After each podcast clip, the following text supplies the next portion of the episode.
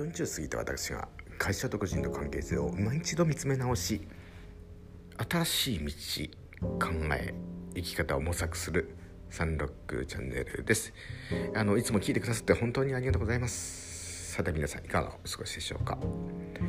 えー、今日はですねちょっとこんなことを思うんだけどっていうのをちょっと述べてみたいと思っております。昨日テレビを見てましたらですねニュース番組で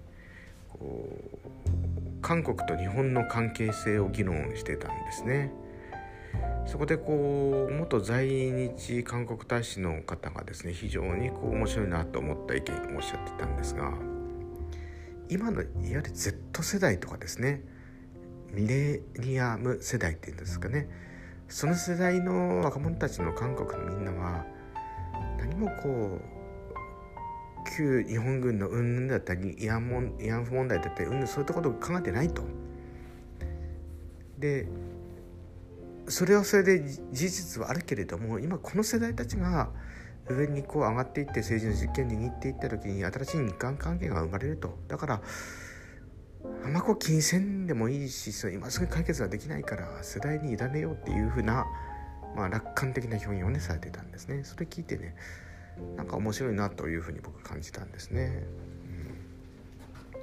うん、その会社の経営もですねやっぱり世代が変わると考え方も変わりますしその社長が変わって専務が変わってまあそのやっぱり一時代ですねワンデケートって言いますけど10年10年若くなったらやっぱり雰囲気も変わっていくと思うんですよね。まあ、そういった自然な流れの新陳代謝っていうんですかねそれをやっていければいいんだろうなっていうふうに思ったんですけれども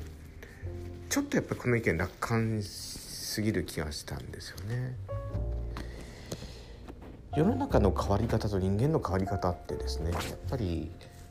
人間の変わり方の方がやっぱり遅いと思うんですね良い意味でもですね。ねえ、まあ、極端な話キリスト教を信じてる方が明日からイスラム教を信じるかというとやっぱりできないわけですよね。その OS を入れ替えるとね考え方が軌道が変わるようなことってやっぱり人ってできないわけですね。それってやっぱり何て言うかな民族っていう言葉があったり血族って考え方があったりいろいろあると思うんですけれどもだから何を言ったかというとその自然に新陳代謝が世代間で起こることを待ってたんではですね会社っていうのは存在できないしし続けれないよと思うんですね。まあ、人がそもそも変われないわけですからでも世の中の方がもっともっと早くに変わっていくわけなんでやっぱり会社って常にこう変化していかないとそう存在できないんだなと思ったんですね。で変化って別に悪い意味ではなくてあの考え方とか見た目とか価値判断とかですね。ぶれない一歩を持ちながらやっぱ常にこう変えていくような努力をしないとね世代が変われば考え方も変わるだろうっていうのを待ってる政治のようなことではあかんような気がしましたね。じゃあ40過ぎた私はどんなふうに価値観が変わるか。まあこれをいろいろ考えていったところですね。なんか一つそうだと思うのがやっぱり最近20代とか3のねこう若手営業マンの子たちからこう営業の仕方とか聞くとやっぱり非常に学ぶことが多いんですよね。こう僕らの頃ってやっぱり足が通って顔売ってとか言ってたけれどもそうじゃなくてパワーポ1枚送って説明すればいいんですよみたいな感じだったりとかあとこう信頼を得るっていうのは分かるんですけど商品がいいもんでないと信頼で得れませんよねみたいな非常に原理原則に従った正しい評価をされるわけですよね。僕らの子ってね商品が多少悪くても自分を買ってもらえみたいな言われたりするけど全然そうではないですよね。となるとやっぱりよりよく見せたりとかこ